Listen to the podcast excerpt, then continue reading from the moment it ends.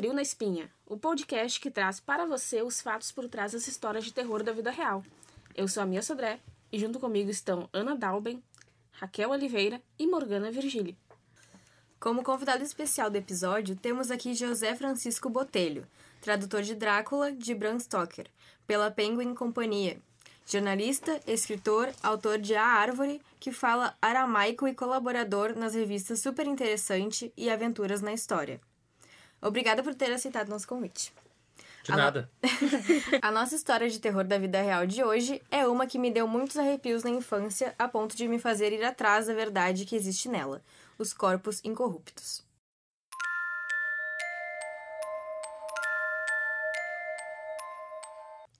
Todos nós morreremos. A morte é a única certeza da vida, e dela podemos esperar a finitude completa do ser biológico. Após a morte, nossos corpos começam a se decompor. Para ser mais precisa, o processo de decomposição inicia duas horas após a morte com um processo chamado de autólise, que se dá em todas as células do corpo, fazendo com que elas se destruam espontaneamente. Entretanto, apesar disso ser o processo padrão, há corpos que simplesmente parecem desafiar a natureza, permanecendo intactos como se tivesse morrido naquele instante, mesmo anos após o falecimento. Tais corpos são chamados incorruptos. Corpos incorruptos são aqueles que não avançam os estágios de decomposição, permanecendo sem alteração e sem qualquer recurso de embalsamento.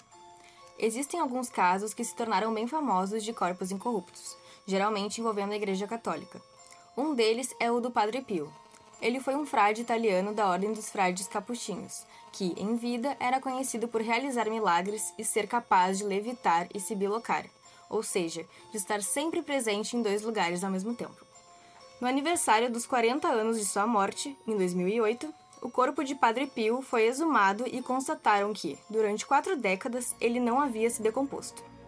Desde então, seu corpo está em exibição pública na cripta da Igreja de Santa Maria das Graças, em San Giovanni Rotondo, na Itália.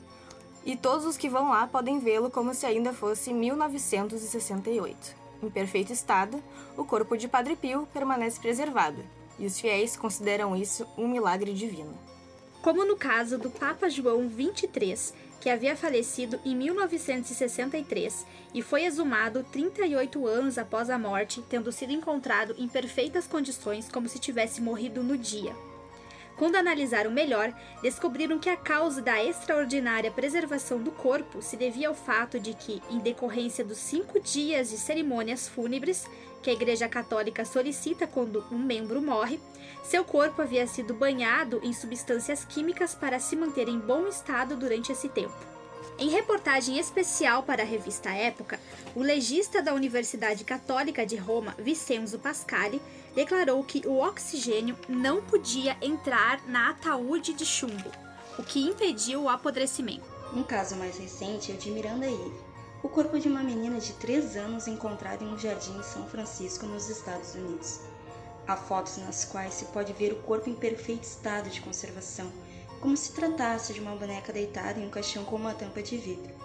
Não se sabe exatamente o que preservou o corpo, mas após uma investigação cuidadosa de peritos e legistas, foi revelado que Miranda Eve, na verdade, se chamava Edith Horrocks Cook, morta em 1876 e encontrada em 2017, durante uma reforma na casa no lugar onde havia sido enterrado o corpo da menina, num antigo cemitério desativado há quase sete décadas. O caso comoveu os moradores da cidade de São Francisco, assim como muitas pessoas na internet, já que foi amplamente coberto pela BBC. No entanto, apesar do espanto geral em encontrar um corpo morto há quase um século e meio em perfeito estado de conservação, não há nada de extraordinário no caso.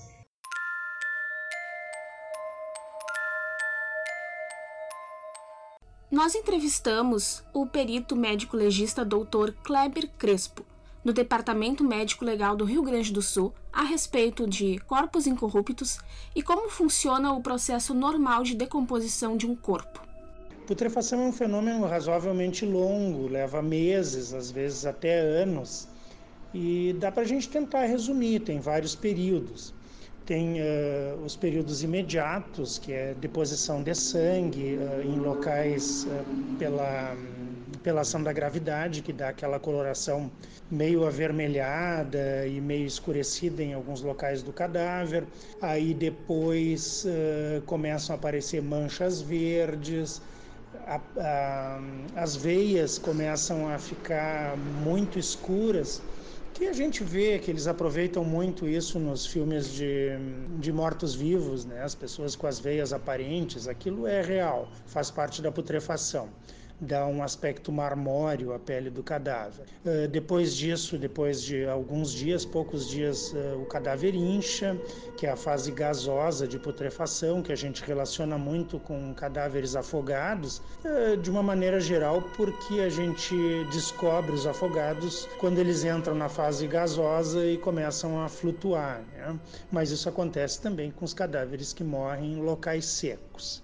Uh, depois da fase gasosa, uh, aparece a fase colicoativa, que é quando o tecido começa a se decompor, que aparece aquele monte de vermes, que os olhos somem, todos uh, os orifícios naturais do cadáver se tornam alargados, a face começa a se decompor mais rapidamente e aparecem os ossos da, do crânio, aparece uh, como se fosse uma caveira e o resto do corpo ainda não está bem decomposto. Um, e a fase colicoativa demora alguns meses até que o cadáver entre na fase de de esqueletização, que é quando não tem mais tecido nenhum. Bom, continuando.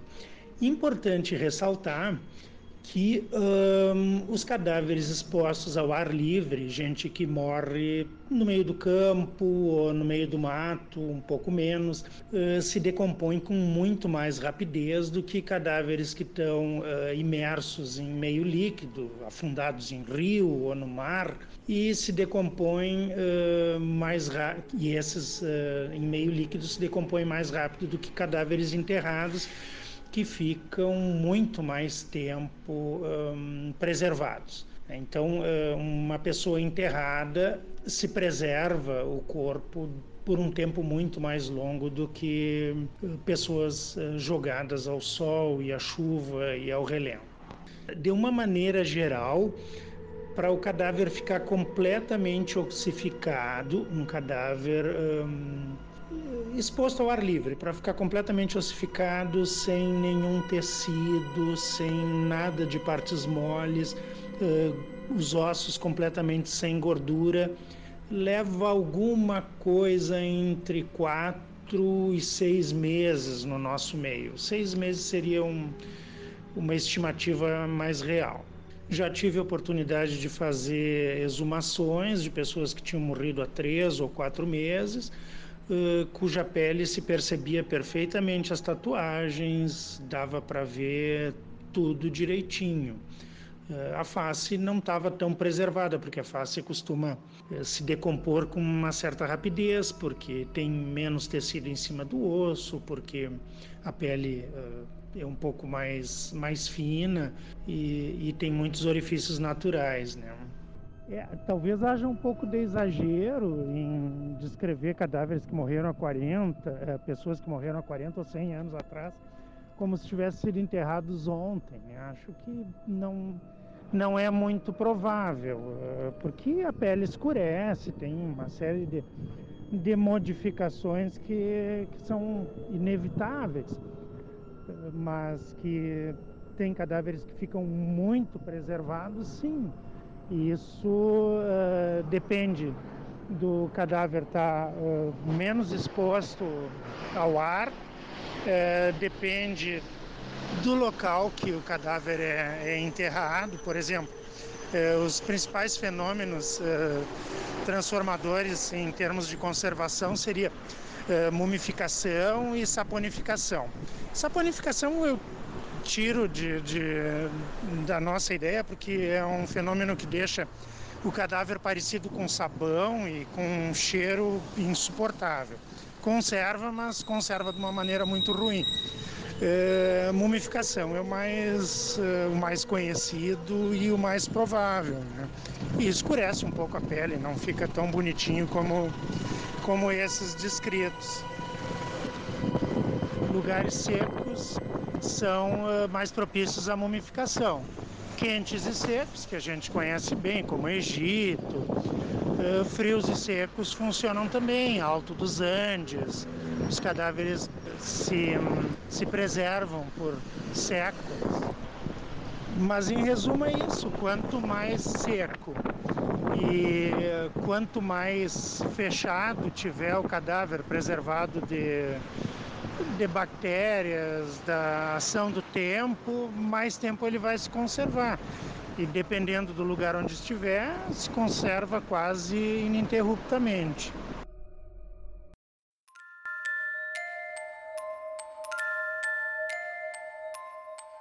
No século XIX, uma longa epidemia de tuberculose se espalhou pela Europa e pelos Estados Unidos.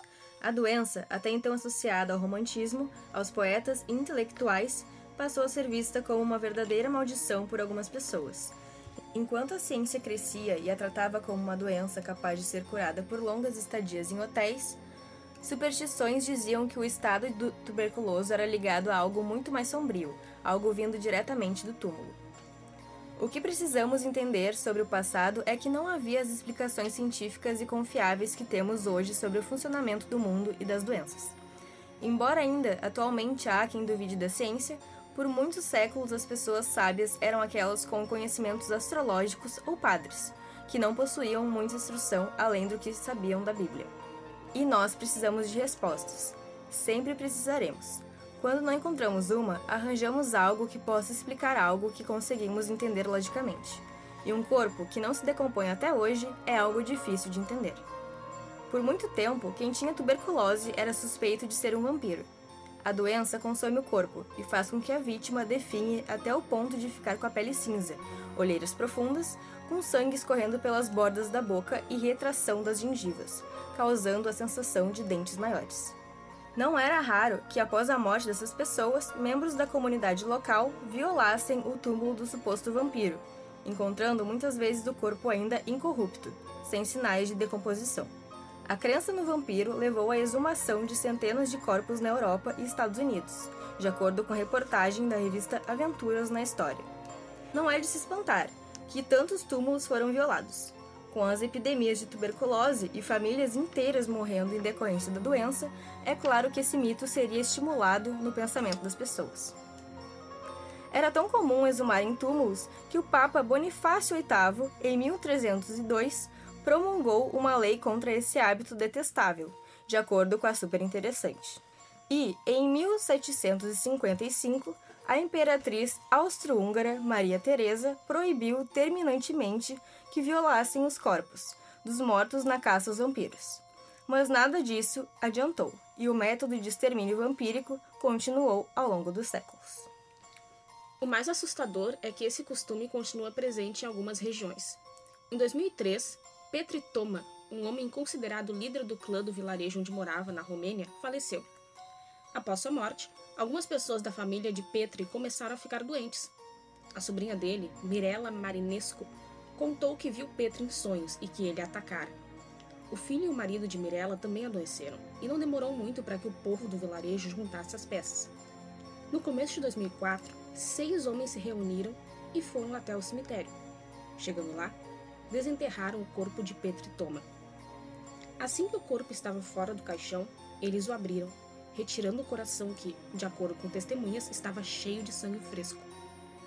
Já com o coração fora do corpo do suposto vampiro, aqueles homens o levaram para fora do cemitério e queimaram o órgão, recolhendo as cinzas e misturando-as com água. A água com as cinzas do coração virou um tônico, que a família de Petri Toma bebeu para se livrar da doença causada pelo vampiro. De acordo com jornais, como o The Guardian, Todos os membros da família Marinesco melhoraram após beberem o coração de Pedro Tom. É assustador pensar que isso aconteceu há 15 anos. A notícia se espalhou pelo mundo não apenas pelo fato macabro, mas também por ter acontecido na Romênia, terra do Drácula e das lendas de vampiro mais conhecidas aqui no Ocidente Popular. Marinesco e os homens que o acompanharam foram pegos na exumação não autorizada e profanação do cadáver, mas nem todos são.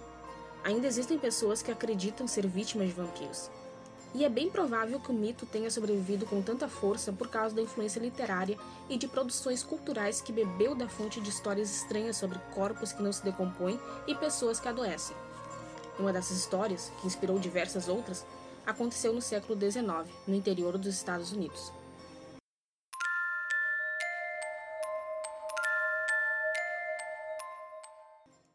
Em 1882, Mary Brown, a esposa de um agricultor chamado George Brown, de Rhode Island, nos Estados Unidos, morreu por consumição. Essa palavra não é mais usada há muitos anos, mas até aquele momento era assim que a tuberculose era chamada, justamente por seu efeito terrível que causava em suas vítimas, consumindo suas forças até o fim. Cerca de 80% das pessoas que contraíam tuberculose naquela época morriam logo, e não era nenhum choque que Mary Brown tivesse morrido. O problema foi que, com o passar dos meses, outras pessoas da família Brown começaram a adoecer. Um ano após a morte de Mary, a filha mais velha dela, Mary Olive, também morreu da mesma doença. A família, obviamente, estava muito abalada pela perda de dois membros em tão pouco tempo. Mas os tempos eram aqueles, e, e eram poucas as famílias que não haviam perdido alguém para consumição. A vida seguiu em frente, e alguns anos mais tarde foi a vez do filho da família Brown, Edwin, adoecer. Como ele já havia visto a forma como a doença se desenrola, Edwin se mudou para Colorado Springs, local conhecido por seu clima seco, que na época se pensava ser curativo para tuberculose. Durante alguns anos ele permaneceu lá, e embora não parecesse muito bem, ao menos estava vivo. Mas um dia ele retornou a Rhode Island e, em dezembro de 1891, piorou consideravelmente. Seja pelos cuidados recebidos em Colorado Springs, seja por outro motivo, Edwin resistia, ainda que fraco. Porém, sua irmã mais nova não teve a mesma sorte. Mercy adoeceu com o que chamavam de tuberculose galopante, por seu caráter rápido e letal, consumindo as, for as forças da pessoa em questão de dias. Em janeiro de 1892, Mercy Brown estava morta. Da família Brown só havia sobrado Edwin, que estava de cama, ainda sofrendo de consumição, e George Brown, patriarca que perdeu todas as filhas e a esposa para a doença, que mais parecia ser uma maldição. E era isso mesmo que o povo do local começou a pensar. Afinal, uma doença tão terrível acabar assim com uma família inteira parecia realmente algo estranho, até mesmo para as altas taxas de mortalidade da época. Convencido por pessoas da cidade de que a doença que levara a maior parte da família não era física, mas de causa sobrenatural, George Brown fez algo que a maioria de nós pode achar impensável. Em 17 de março de 1892, ele e um grupo de homens foram até o cemitério local e desenterraram os corpos das mulheres da família Brown. Túmulo a túmulo, aqueles homens retiraram a terra, as tampas dos caixões e examinaram os corpos lá dentro. O objetivo? Saber se alguma delas não estava completamente morta, tendo tomado a forma de vampira, sugando a vitalidade dos membros restantes da família para conseguirem viver no pós-morte. Para aquelas pessoas, isso era algo verdadeiro e possível a crença em mortos-vivos é algo muito antigo. Basicamente, todo lugar e época possui um mito relacionado a vampiros. Mas esse caso ficou famoso por um detalhe macabro. A prova de que precisavam para ter certeza de que uma daquelas mulheres seria a vampira local era que seu corpo não tivesse se decomposto. O primeiro caixão aberto foi o da matriarca da família, Mary Brown, morta e enterrada havia uma década. Logo as suspeitas sobre ela se desfizeram, assim que eles viram que seu corpo estava em avançado estágio de decomposição, como deveria estar, já que ela esteve morta durante todos aqueles anos. O segundo caixão examinado foi o da filha mais velha, que seguiu a mãe no além-túmulo. O corpo de Mary Olive, porém, também se encontrava no estado normal de decomposição. Só havia sobrado o corpo de Mercy Brown para ser exumado. Porém, havia um detalhe: ela não tinha sido enterrada ainda. Isso pode parecer estranho para nós, já que em março daquele ano Mercy já havia morrido há dois meses. Mas acontece que janeiro é o auge do inverno nos Estados Unidos, o que muitas vezes torna o enterro impossível de realizar, já que para tal é necessário cavar a terra congelada, retirando a neve e tentando não congelar os dedos no processo, o que era bem difícil no século XIX. Portanto, o corpo dela estava guardado em uma construção de pedra, que servia como um freezer gigantesco. O que encontraram lá em tais condições era justamente o que procuravam: um corpo incorrupto. Claro, nós sabemos que isso não quer dizer grande coisa, já que só havia se passado dois meses da morte de Mercy e ela estava preservada numa cripta de gelo, basicamente, o que conserva os tecidos e retarda o processo de decomposição. Naquela mesma noite, abriram o corpo de Mercy Brown, arrancaram o coração e o fígado do cadáver, queimaram os órgãos em cima de uma pedra próxima e com as cinzas fizeram um tônico. A finalidade do tônico? Supostamente era para ser um remédio para Edwin, o irmão de Mercy Brown, que seria curado do ataque de vampirismo da irmã quando bebesse a cinza dos órgãos dela. Obviamente, isso não funcionou, e Edwin morreu dois meses depois de beber o coração e o fígado da irmã. O caso de Mercy Brown está longe de ser o primeiro ou a última ocorrência de exumação e profanação de cadáveres na caça aos vampiros. Mas ele se tornou famoso porque, além de chocante, saiu nos jornais. O New York World publicou a história toda, chamando a atenção de muita gente. Entre essas pessoas estava Bram Stoker, o autor do mais clássico livro sobre vampiros, Drácula, publicado em 1897, apenas cinco anos depois da morte de Mercy Brown a primeira vampira norte-americana.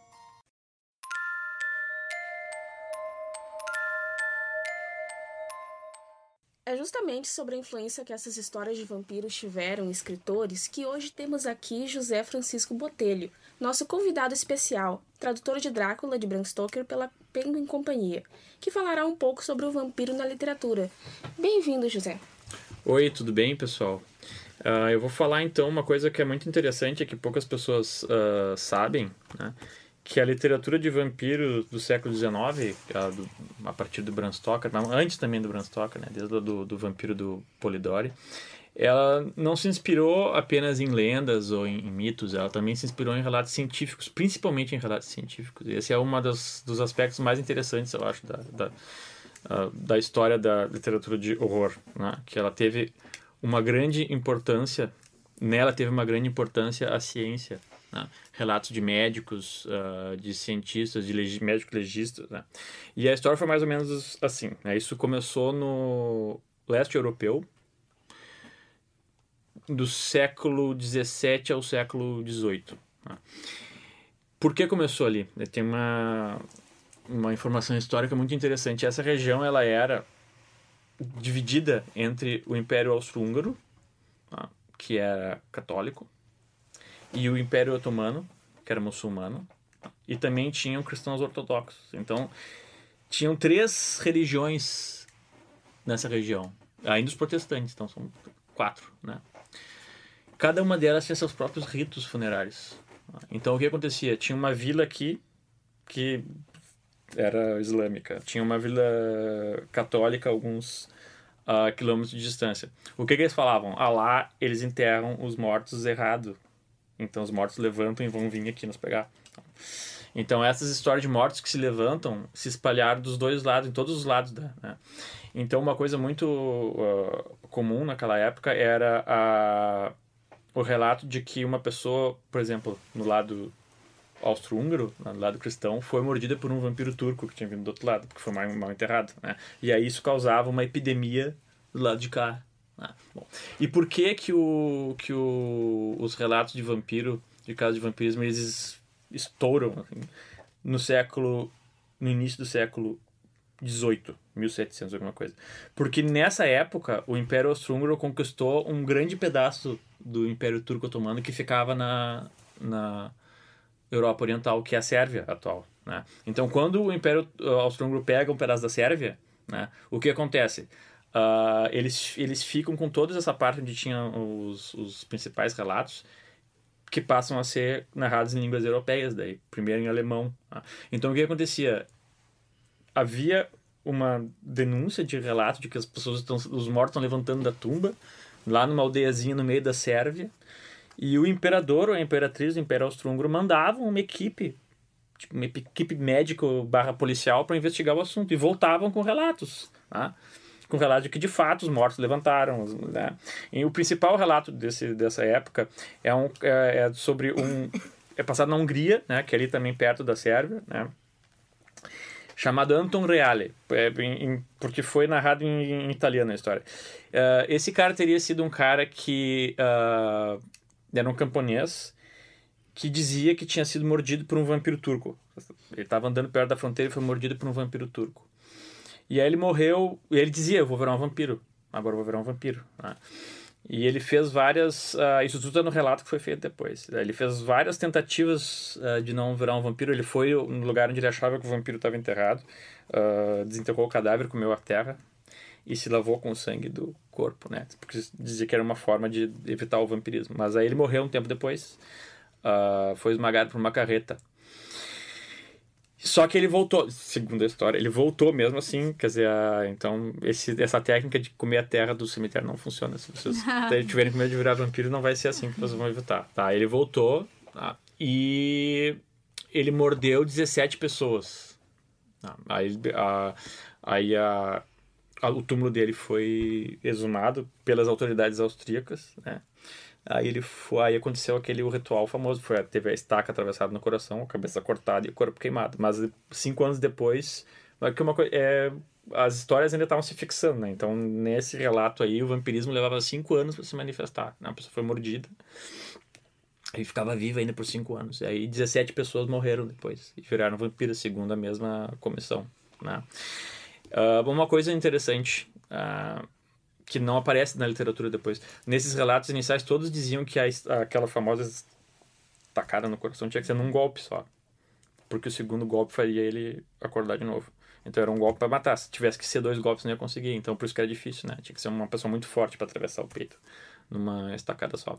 Bom, esses relatos como esse que eu falei, né, eles uh, se multiplicaram nesse período, né, escritos em alemão, porque era para a corte austríaca. Né, uh, a, imperatriz Maria Teresa mandou várias, uh, vários investigadores para essa região, e esses casos são todos são documentados, são casos documentados. Assim, documentados pela polícia, pelas autoridades, enfim.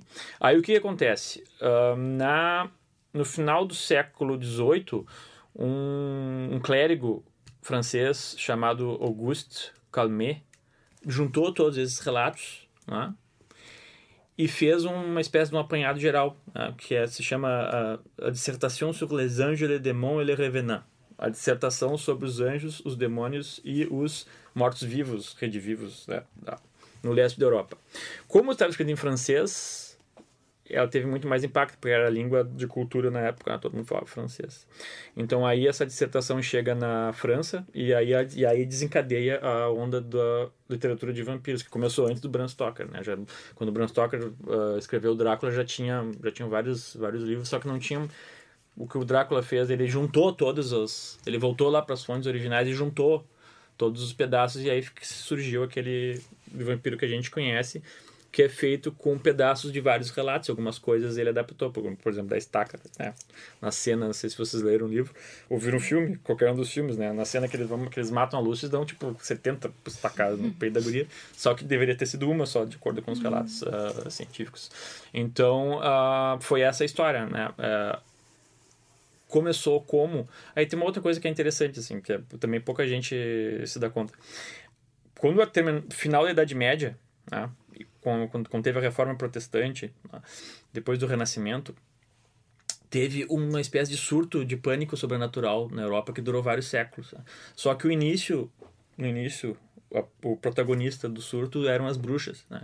Então, a partir ali do século XV, século XV, XVI até ainda o século XVII, né? era o auge da caça às bruxas. Né?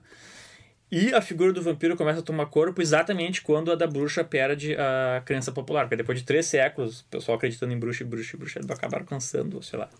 Uh, começou a ficar meio inverossímil. E aí o vampiro surge quando a bruxa perde o perde lugar. Uh, e aí ele continua é, na, segunda, no segundo, na segunda fase desse surto sobre, de pânico sobrenatural que tomou a Europa a partir do fim da Idade Média. Uh, isso tudo culmina com a com a literatura de horror do século XIX. Uhum. E essa figura tradicional que a gente tem do vampiro com rosto branco, hum. dente maior, com sangue escorrendo pelos cantos da boca, como que ela surgiu? É, nos, esses relatos, claro, como eu te disse, quando uma, um autor vai, vai criar o seu livro, o seu personagem, ele pega a realidade, mas ele sempre altera. Por mais que diga que não, que se eu for contar hoje a, a história da minha do, da minha noite na lancheria do parque, não vai ser exatamente o que aconteceu. Não tem como, é impossível fazer isso. Né? Então, uh, a literatura é sempre uma é sempre baseada na realidade mas é sempre uma alteração então se você pegar o, o, os relatos originais o vampiro era bem diferente do que a gente conhece em primeiro lugar ele não tinha dente pontudo né ele não virava uma, uma outra uma criatura diferente né ele era um morto que voltava então ele era aquele morto que voltava agora ele tinha certas características por exemplo a pele dele ficava totalmente vermelha por causa do inchaço de sangue né? então ele ficava cheio de sangue e ele suava sangue, no caso, o sangue escorria por todos os poros, né? Então essa era uma das características do, do vampiro que você reconhecia. Ah, quando abria o caixão, o, a barba ou o cabelo seguia crescendo, né? Então, ah, se fosse um homem, o cara tava barbudo, se fosse mulher, tava com o cabelão enchendo todo o, o caixão empapado de sangue. tá. Bom, aí depois uh, a, a figura vai se transformando à medida que os escritores vão tratando do assunto. Então, o dente pontudo surgiu na Carmela, do, do, do Le Fanu, né? Ela foi a primeira vampira que tinha dente pontudo. Um, daí já muda lá, no, no Vampiro do Polidor já, já não é vermelho, a pele é branca. Aí, aí surge o vampiro pálido que parece um tuberculoso, que era uma imagem de, de morbidez conhecida na época. Que foi inspirado no Byron, né? O, é, tem a história de que o, o Byron não era tuberculoso, mas tem. Não, mas, mas, mas era, era uma é, sinistra. Isso, ele tinha uma personalidade assim, né? Um cara sedutor e perigoso. Tinha uma coisa errada com esse cara aí, mas a gente acaba gostando dele. Então, essa, todo esse lado do vampiro sedutor que tem aí vem do, do Lord Byron, um, que era amigo do Polidori, que foi o autor do, do vampiro. E a aparência uh, essa aparência pálida vem em parte do dos tuberculosos que ficavam pálidos, mas em parte também tem uma outra pouca outra coisa que é pouco dita na, na Europa Oriental as famílias nobres tinham muita consanguinidade elas casavam entre si casava primo com prima uhum. sobrinho com tia tá? e esses, essa consanguinidade gerava vários problemas uh, de nascença um desses problemas era a fotofobia extrema que os caras tinham que ficar trancados dentro do viver trancado dentro do castelo e tal, porque não podiam ver sol, né? E aí então as pessoas ficavam muito pálidas, não viam sol. E aí se misturou essa figura do aristocrata pálido e trancado dentro do castelo que existia de fato por causa da consanguinidade com esses. Aí eles misturavam uma, uma coisa com a outra e aí saiu o vampiro que a gente conhece. E a, na forma como a gente conhece hoje, aí ele surge no Drácula, com todas aquelas uh, características que ficaram clássicas, né? Um, por exemplo, não tinha esse negócio da cebola, não, do alho, né? Uhum. Não tinha esse no relato original não tinha isso foi inventado pelo pelo pelo Bram Stoker. A questão em que época alho. foi isso?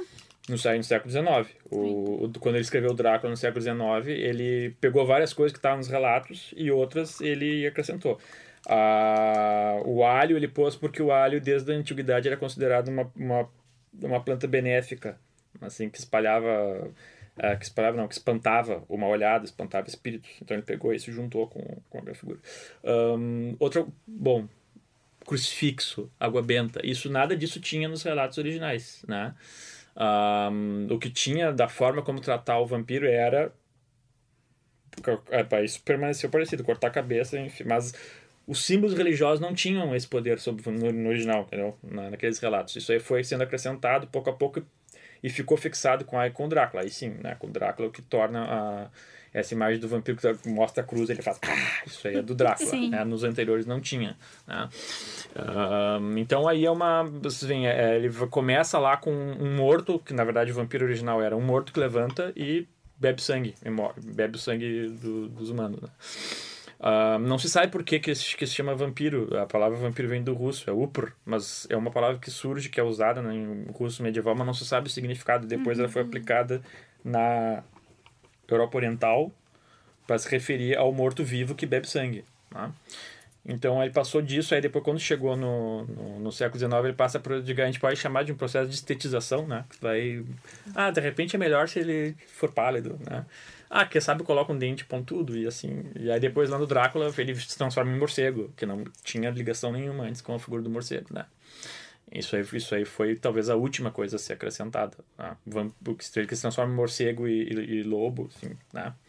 Então aí é um processo em que uh, as relatos reais ou baseados em, em, em, relatos populares vão lentamente se transformando até chegar no que a gente conhece. Né? Uhum. E que não parou de se transformar, depois seguiu tendo outras uh, interpretações ao longo do século XX.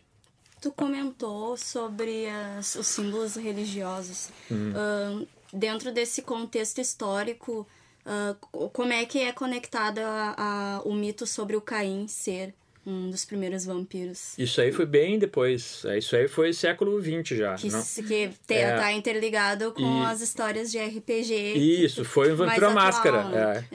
Esse aí foi o Vampiro Máscara. Eu joguei também o Vampiro Máscara. Mas, mas tem, tem alguma conexão com, com essas histórias mais antigas ou foi, conforme tu disse, uh, se aprimorando ao longo do não, tempo. Não, foi uma das coisas que foi, foi sendo acrescentadas ao longo do tempo. Aí, por exemplo, aí tem, o, não sei se você conhece o filme chamado Hunger.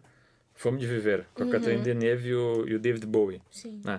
Nesse filme é a outra origem. A origem são os faraós do Egito. Assim, tinha uma mumificação, dava errado e virava vampiro. Aí ela, ela, ela é uma... Na verdade, é estranho porque é loira, né? Mas ela é uma egípcia. Depois, no fim, tu, tu descobre isso aí. Né? Então, uh, Aí o que aconteceu? Como se popularizou muito, né, a figura do vampiro, aí ao longo do século XX se começa a, a, a, se criar na ficção origens, porque no Drácula de Bram Stoker não tem, ele não explica como é que ele virou vampiro, né? Ele é um vampiro, mas não sabe como é que surgiu. Tanto é que se vocês vão ver o filme do do Francis Ford Coppola, Drácula de Bram Stoker, né? Ele inventa uma, uma origem ali, uhum. né? Se vocês lembram do filme, ele, ele a mulher dele se matou achando que ele tinha morrido e ele estava lutando contra os turcos, né? tem, a, tem a ver com aquela história da fronteira ali. E aí ele se revolta e grita um monte de coisa e crava uma espada numa cruz. Daí começa né? a escorrer sangue. Começa a escorrer sangue. e esse Deus bem naquela época se irritava bem facilmente. Assim, uhum. Tu cravou uma espada na cruz, tu Deu, vai virar vampiro. vampiro. Deu. E aí no fim ele virou um vampiro. Mas por quê? Porque não tinha essa explicação, não uhum. tinha, né? Aí então... fizeram toda uma romantização, né? Porque tu hum. vai ler o Drácula, não tem toda aquela romantização. Não. Ele, ele fede, ele... Não, é, ele não é nada bem... sedutor. Não. É... Me parece que deixaram ele mais bonitinho pra ser mais aceitável. Claro. Claro, no filme do, Brans, do, do Francis Ford Coppola, sim, porque ele queria misturar uma coisa com. Ele queria criar um romance ali entre, uhum. entre ele e a Mickey, como ela falou, não tem no livro, não. As pessoas vão ler, às vezes, o livro achando que vai ter aquela é, vai ser um crepúsculo. Não vai ser. Chegamos não, em um crepúsculo da vida. É, não, não vai ser. O, o Drácula é asqueroso no livro. O vampiro assim. não Mas no brilha. crepúsculo a gente não teve. Brilha. Não, não. Olha só uma alteração que a gente teve aí. No crepúsculo os vampiros brilham. Brilham. Então essa é. foi acho que nossa última. É, aí eu não sei. É que aí Atualização chegou... da história. É, é que aí chega, chega uma época que já, já não tem mais o que inventar e começa a pôr purpurina nas coisas. Vai mudando, mudando. Vai ficar mais bonito ainda. Né? É, é. Aí eles, eles. Bom, eles explodem no sol, uma coisa assim. Né? uh, que não tinha isso, na verdade, isso é interessante também. No original não tinha esse negócio do sol. Né? E o vampiro não podia andar no sol. Né? E esse é engraçado porque dependendo do, do, da reinterpretação depois, o sol é mais ou menos importante. No Drácula, o sol, no livro, né? ele anda de noite porque o sol deixa ele fraco, ele não morre no sol, mas ele fica mais fraco uhum. tal, né, no livro. Isso aí no, no filme ficou, ficou igual, ficou bem. Tem outros que não, tem outros que na entrevista com o vampiro, né? No, vocês conhecem a entrevista com o vampiro da Dan Rice? Nesse aí eles não podem ver o sol, então na... E aí tem no, no filme tem a cena que terrível, a cena que tranca uma menininha vampira para fora da no pátio, aí o sol nasce, ela morre. Então, uh, qual outro? 30 dias de noite também, uhum. porque eles não podem ver o sol, eles morrem na hora. Mas varia de, de interpretação para interpretação, né? E aí no Crepúsculo eles brilham. É isso, né? Isso. Tá. E The Vampire Diaries, eles não podem pegar sol, senão eles queimam, mas tem uma bruxa lá que faz uns encantos, coloca um anel mágico que eles hum. podem no sol. Sim, Olha no Vampiro Máscara eu não me lembro como é que era, cara. E se tu pudesse fazer alguma alteração na, na imagem do, do vampiro hoje. Se tu fosse escrever alguma coisa sobre isso, contar, tu fazer, faria alguma alteração, assim, muito diferente ah, do que já tem? Não, eu ia, eu ia fazer uma. Eu, eu ia voltar para um vampiro monstro. Eu, eu ia fazer um vampiro monstruoso, né? Um, tem o filme do. A gente não falou, o filme do. Uh, o Nosferatu, né? Hum. Esse foi. Esse aí talvez tenha sido um dos filmes em que o vampiro morre. Começou com o vampiro morre no sol, né? Porque a, a história do filme qual é? Um, ele, ele, ele, o jeito de matar o vampiro é atraí-lo, um, deixar uma jovem uh, dormindo ali. E aí ele vai sugar o sangue dela a noite inteira e aí vai nascer o sol. E aí o sol vai entrar pela janela e ele vai morrer. Então, esse foi um dos primeiros, uh, primeiros momentos em que o sol mata o vampiro mesmo, né? A história desse filme é interessante, porque eles queriam fazer o Drácula. Não, o nome não é ser Nosferatu, o nome é ser Drácula, né? Mas aí tem um problema de direitos autorais, então eles tiveram que mudar o nome inclusive colocar... Aí virou Conde Orloff. Tá? Uh, mas eu faria, se eu fosse escrever hoje, eu ia fazer um vampiro monstruoso, assustador, né? Pra dar medo, que era o que Original. Eu, eu ia né? tentar voltar a essa ideia de, de, de, de, o medo dos mortos que eles tinham originalmente, né?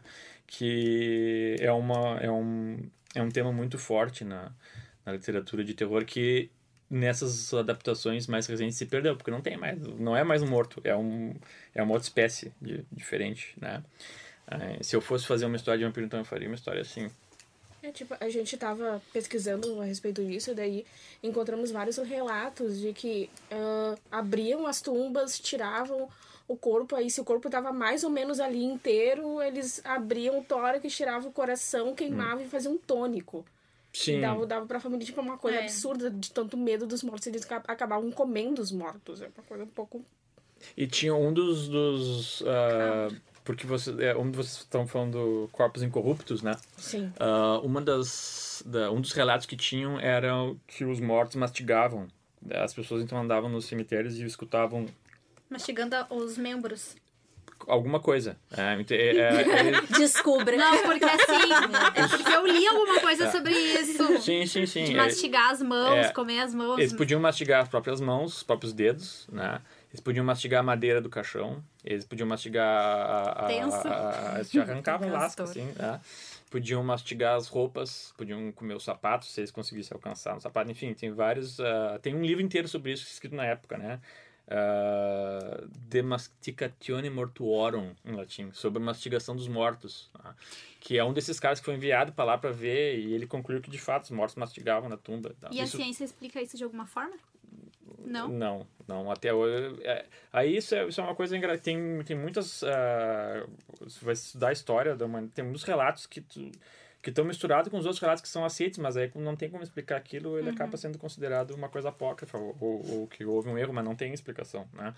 Uh, essa história que eu contei do cara que dizia que tinha sido mordido por um vampiro turco, isso está registrado, né? Porque, agora, o que aconteceu mesmo uh, não se sabe. Né? Aí entra outras coisas, como é que os, as informações eram coletadas naquela época, enfim. Né? É, eu acho que tem muito a ver hum. no que tu falou, acho que foi tu que falou antes, que as pessoas, ou foi a Mia, tinha esse negócio de ter medo da morte, né? Claro, sim. É. Até hoje tem. E eu acho que talvez por causa disso que é. a figura do vampiro tá tão bonitinha, né? Isso. Essas é. figuras que eram mais macabras, sim. agora é. são mais aceitáveis. Pois é, mas vê, vê bem que uh, não, é, não é só o medo da morte, mas o medo de, de nós morrermos. É a ideia de que os mortos são nossos inimigos. É, esse, esse era o, era o pavor que, que tinha. Eles mudam né? de lado depois é, que morrem. Que eles é, vão é um voltar. Desconhecido, um misterioso, uhum. aquela coisa que que tu que a morte te transforma em outra coisa. E aí tu fica com medo de te transformar nessa outra coisa também né? E, e tem a ideia, a ideia dessa ideia da transformação nefasta né? Que a morte vai fazer uma claro que isso tudo tem a ver com o, com o horror do o apodrecimento do próprio corpo que é, é uma coisa que não tem quem não fique apavorado com essa ideia de que um dia os vermes vão nos devorar. É. Então, é, pois é. Então, essa ideia de uma transformação horrível ah, também está por trás uh, de todos esses, esses mitos aí. De certa forma, os mitos uh, vieram para amenizar o real, né? Tipo, justificar que, não, calma, beleza. Tem uma saída, talvez você não apodreça. É verdade. É, é também. É, porque o. Então, tem uma ideia de um desejo de continuar vivo no, no, no... De, do eterno né? Se manter é. no eterno. De, e no próprio corpo né? Uhum. de viver naquele corpo ainda né? E a, mas aí a cultura da época sempre acaba dizendo não mas isso aí é uma coisa que não vai dar certo tu vai uhum. voltar vai né? Tem uma uh, uma outra figura que é, chamava era Vurdulak o Brucolac em português né? Que também surgiu nessa nessa época aí né Uh, que era o seguinte: tem um filme muito bom do Mario. Vocês conhecem essa banda aqui? Sim, Black sim. Sabbath. Você sabe onde é que vem o nome Black Sabbath? Vem num filme do Mario Bava chamado Black Sabbath, em inglês. Tá?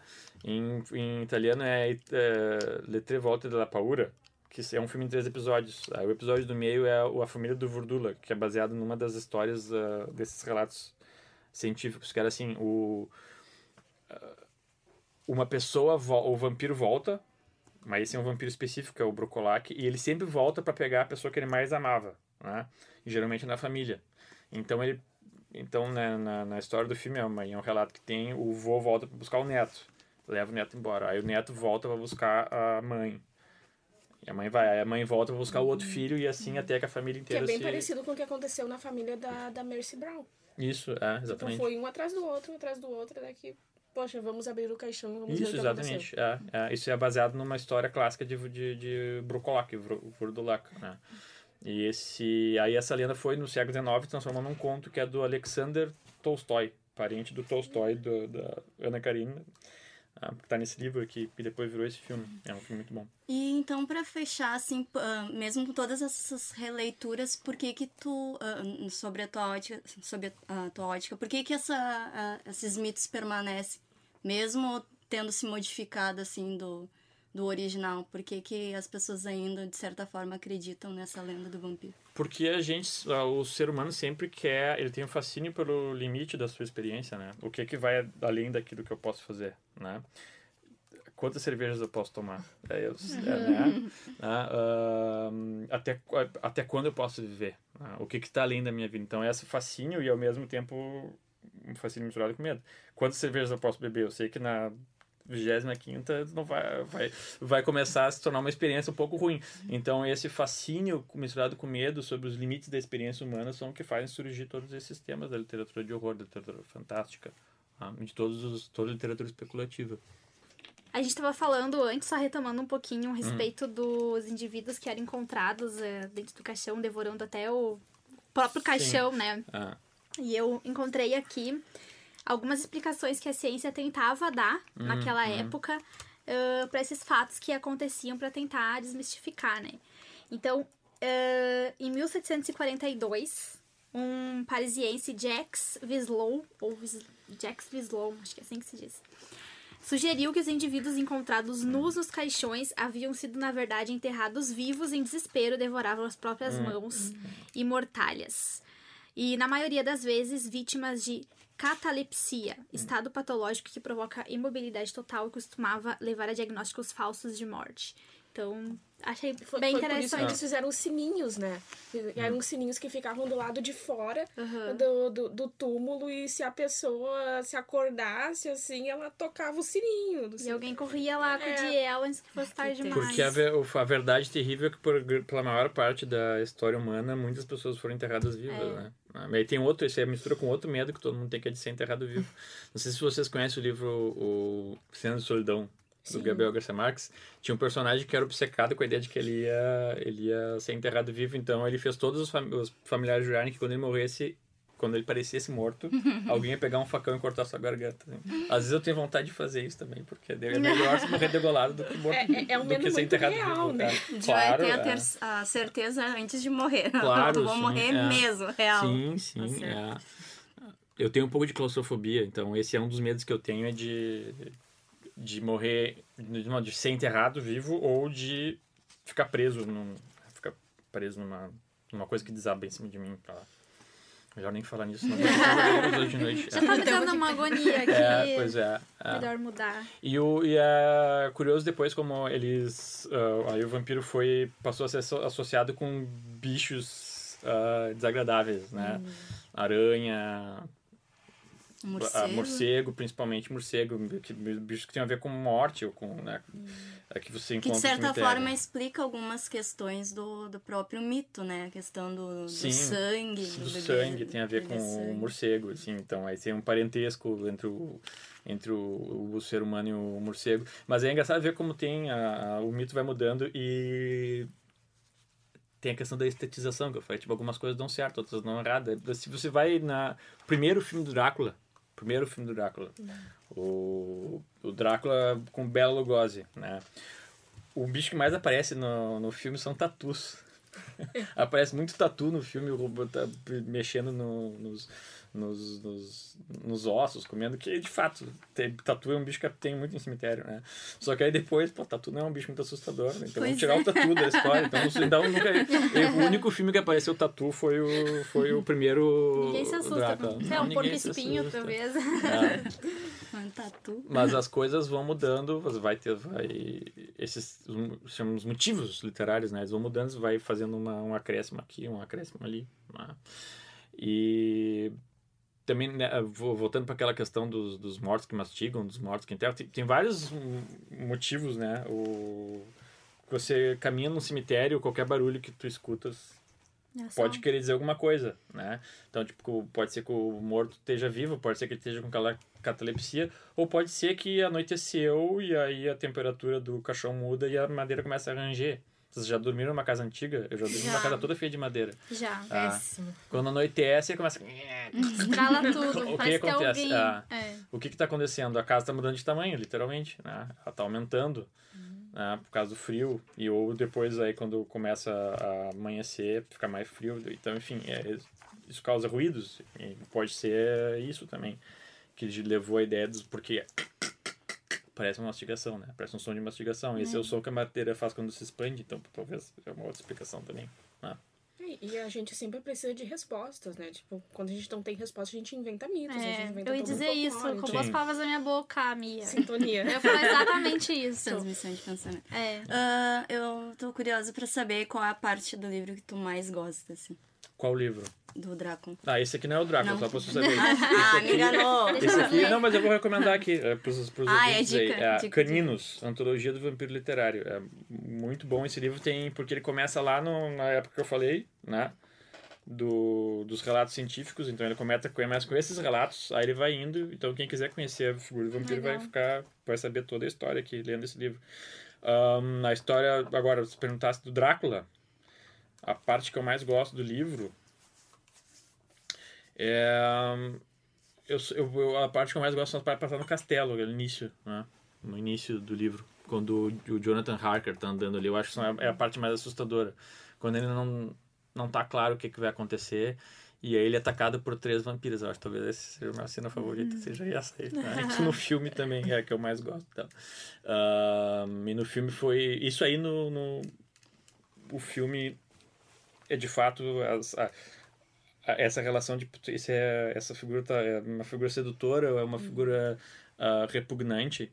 Ah, de fato no, no livro é assim é as, as, as vampiras as três vampiras não o Drácula. O Drácula ele é totalmente monstruoso e asqueroso mas as, as três vampiras ela tem uma coisa estranha assim dá pra ver que ele não sabe o que ele tá sentindo né? Se ele tá se sentindo atraído ou não por por aquelas figuras. No final elas acabam mordendo ele. Isso no, no livro no filme do Coppola ficou muito bom, ficou muito bem feito essa parte. Essa parte de romantização me lembra uma novela, O Beijo do Vampiro. Ai, sim. Lembra do Beijo do Vampiro? Depois Adaptando para o Brasil. É, no Brasil eles adaptaram também, gente. Os vampiros eram bem Não, eu tava até. vendo aqui que tem. Eu achei uma, uma lista de obras dos primeiros vampiros brasileiros. Aí tem coisa que data Tinha um de. vampiro brasileiro também. Comédia, mas sim. Sim, Tem coisa que, do, do Chico Anísio, claro. Né? Ai, eu tinha medo. tem Eu coisa que também. data de 1849. Otávio Branca, A Maldição Eterna. E, tipo, aí eu tava lendo assim, eu, ah, sabe, que são coisas que eu não conhecia. E E que a gente não Me ouve falar muito daqui, né? Mas a cultura É que é, é que de- é, é, o que é engraçado, o que o, as criaturas que vieram, pelo menos para essa parte do Brasil, foi o lobisomem e a bruxa, né? Não sei de onde vocês são, eu sou de Bagé. Eu cresci com medo de lobisomem. sim. Eu achava que aqui não é. lobisomem... Viamão tem muito. É, acha, não, e tinha, o pessoal acreditava no Nossa, lobisomem sim, naquela época. As pessoas assim, é. acreditam real. É uma coisa do interior do Rio Grande do Sul, a história de lobisomem. Né? Então, o Isso é pe- verdade. o pessoal acredita mesmo no. Assim, Aqui vai- é co- é coisas mais folclóricas, né? Folclore sim. também. É, é. Então, mas, claro, o lobisomem veio, do, veio da Europa também, né? Porque não tem lobo. Só tem lobo guará, mas não é, é o caso. tá. Ah, então, essa foi uma criatura que veio. E bruxa, a história de, de bruxa também tem bastante história no, no Brasil. Vingou. Né? O vampiro, não, o vampiro parece sempre europeu, né? É, ele tipo- nunca vem daqui. Ele sempre É. é um lorde, Ainda é, sai daqui. estranho, é recluso, é Culto. tudo. Até porque ele não se adapta ao calor, né? É, o cara Temperatura não- tropical. Não, É. mas, mas em Crepúsculo o Edward vem pro Rio de Janeiro. É Ele verdade. vai pro Rio e fica Sim, brilhando. vai lá torrar no Na lua de mel, tá. No, Vai no dar umas banho, corridas. meio de uma roda de samba, assim. É mesmo? Sim. Ah, Mas Eu acho não que ele não gostou muito, acho que não. é quem não gostou muito ele? Ele, acho que do, não da roda de samba. Ah, uma, uma, uma coisa curiosa do é que tem bem essa oposição né do, do vampiro sedutor e do vampiro monstro que vai é que vai variando né mas quando quando um cansa daí daí o, o Uhum. outro acaba ganhando corpo tem um livro do Stephen King que é uh, Jerusalem's Lot vocês conhecem Sim. Jerusalem's Lot tá Ne- nesse é assim é, chega um vampiro né e o vampiro vai pouco a pouco mordendo toda a cidade todo mundo vai virando vampiro no livro o, o vampiro é o Lorde, né? ah, elegante, culto e tal. Ahn, aí, o, aí foi transformado em filme pelo, pelo Tobe Hopper, que é um diretor que eu gosto muito, que dirigiu um filme chamado Massacre da Serra Elétrica. Conhecem. Famigerado, É. famigerado. Era óbvio que ele não ia fazer esse vampiro ah, Lorde e tal. Então ele resolveu fazer o vampiro mais monstruoso possível. E pra mim, ah, é um dos vampiros mais assustadores da, Sim. do cinema é o do Jerusalem's Lot. Eu acho que é o, ou o filme ficou chamado Salem's Lot. Salem's Lot. Salem's Lot, né? Tá. Que é o seguinte, tu, ele, ele tá naquele caixão e tu- ele demora pra aparecer, né? E quando ele aparece, ele não fala, ele só sai e ele é azul, meio esverdeado, assim, é um bicho horrível. E Ele é não muito fala, tenebroso. É muito tenebroso, ele é aquele vampiro é assustador. E é assim que eu acho que deveria ser, inclusive. É, né? pois é. É, então. ah, é, eu também prefiro. Eu prefiro um monstro horroroso, eu também. É, eu, Eu- eu sou- Ah, eu tenho medo de uma pessoa culta. Uma pessoa É. ótima, né? Mas... Não, mas é uma boa, é uma boa questão. É um vampiro, é uma pessoa, não. É discussão filosófica. Vamos abrir é. esse, essa enquete. Quem prefere? É, é que, é próximo que vampiro entre, entre monstruoso. Mortos-vivos, entre mortos-vivos, tem o vampiro e tem o zumbi. O vampiro, ele É. tem a consciência ainda de ser humano. O zumbi é ah, cérebro. Fica totalmente. Então, não, não te sei. Ah, Mas, então, mas tu prefere o vampiro assustador, então. né? Sim, pra ter É, mais também. graça, né? Eu também Ah, prefiro. Veio eu um prefiro ah, culto, um lorde lá. Ah, não. Se bem que. Mas eu acho, sabe que eu acho que o filme do Coppola, ele. Ele juntou bem as duas coisas. Mescla. Porque quando ele é assustador, ele é muito assustador. Sim. Quando ele vira o monstro, ele é, tem aquela hora que. Que não sei se vocês se lembram, que, os, que aparece um monte de rato. E aí os ratos. Ah, eu... Ah, não, ou ele se transforma num monte de ratos, né? Primeiro, Arrepiado. Ele, ele dos se transforma, ele tá lá ratos. com a mina no quarto, Isso, e daí e ele chega vira- os caras, daí é. pra fugir ele... ele vira aquele aquele bicho vampiro humano horroroso, horrível, depois virou um monte de ratos. Aquela, e ele passou, ele começou.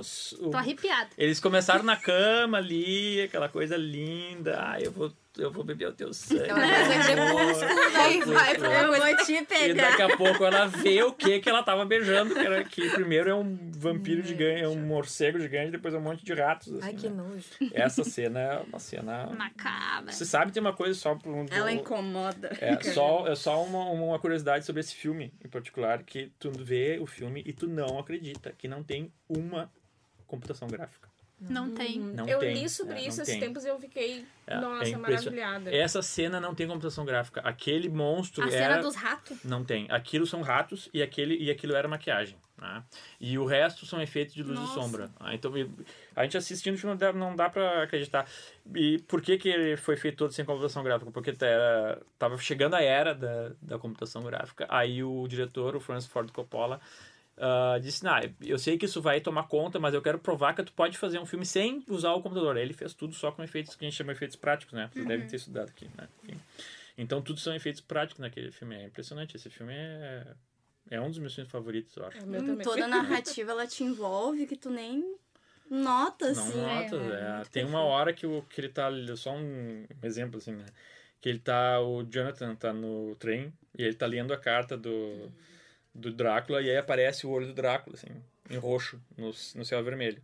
Aí tu pensa, "Ah, como é que fizeram isso sem computação gráfica? Hoje fariam, botariam o olho direto ali, né? O que, que eles fizeram? Eles colocaram, eles filmaram o, o- a cena no trem, projetaram a cena numa tela, pegaram outro projetor, projetaram um olho ali e filmaram de novo, entendeu? Uh, então tu vê como ele provou o que ele queria, né? Que tu pode fazer muitas coisas sem, o, sem a computação gráfica e o filme ficou muito mais interessante. Se fosse com computação legal. gráfica, não ia ficar tão legal. Não, e aquela cena das sombras do Drácula, do Drácula no castelo. Bah, aquilo lá é Aí fantástico. o Jonathan lá E o braço e... vem... Ah, aquilo é, é, demais. é incrível. Aquela cena é muito boa, né? Desculpa, gente. Uh, é referência. Não, mas aquela cena é... esse Eu gosto muito do... Eu gosto muito do, do uma coisa desse filme é que ele, ele, ele é muito difícil em ficção tu equilibrar duas coisas extremas. Por exemplo, tu fazer uma coisa que é ao mesmo tempo engraçada e dá medo. É. Esse o, cara, o do Chico Anísio é assim, eu ficava com medo dele também. Eu ficava. Ele era, é, ele era meu assustador. Isso é muito difícil Até porque... porque era fora do nosso contexto, Sim, né? É, Cultural, assim. É, é uh, eu, nos meus livros eu tento fazer isso. Eu, eu, eu tenho uns... Se me perguntar quais são os melhores contos que eu escrevi, eu vou dizer que são uns que eu consegui fazer isso aí que é engraçado e ao mesmo tempo apavorante, né? Que foi uma coisa que eu tentei muito tempo para conseguir. E no filme ele consegue equilibrar muito uh, os, os extremos, né? Então aí nessa cena aí que a gente tá falando da cena da, das sombras, né? Porque quando eles estão tomando vinho, não, ele não toma não, vinho, é, ele é, nunca toma vinho, é. É a cena, é a cena no, é, no, ele tá, ele ele a carta, ele tá fazendo a carta. É, ele, ele meio que obrigou o Jonathan é. a escrever cartas dizendo que tava tudo bem. Isso, isso, isso. E aí ele tá naquele formato dele que ele parece uma, um, um vilão da, do, do balé chinês, né? Com, que é, foi inspirado, ele se inspirou naquele Sim. com cabelão, assim, tal. Uh, não tá nada sedutor ali, não tá, tá, tá desumano, mas é um aí... No, senhorzinho excêntrico. É, mas aí no final, quando ele pega a foto dela, né? Uhum. E aí ele... O cara, o Harker pergunta, ah, o senhor foi casado? E ele fala... Ages ago, it seems. Uhum. é, séculos atrás, parece. E foi meus séculos atrás. Pô, dá pena do cara, não é, A gente acha que tá ruim, mas cara. pode piorar. É, é, que não chegue nesse ponto. É, é. Então o filme equilibra muito bem né, essas coisas. E, e também o, o, Claro, isso tem a ver com o fato dele, dele ter pegado os dois. Uh, os dois polos opostos, né? Do, da figura do vampiro. E fez um filme inteiro Legal. com eles. Né? Sim, e também o, o Van Helsing é muito engraçado. Tipo, Sim, é. As tiradas. E também, mas também é meio assustador às vezes. Ele, é, ele, é. Ele, ele, eu, não, eu não seria amiga dele, mas. É, é. é. E Se ficou... a minha não seria, eu não seria também.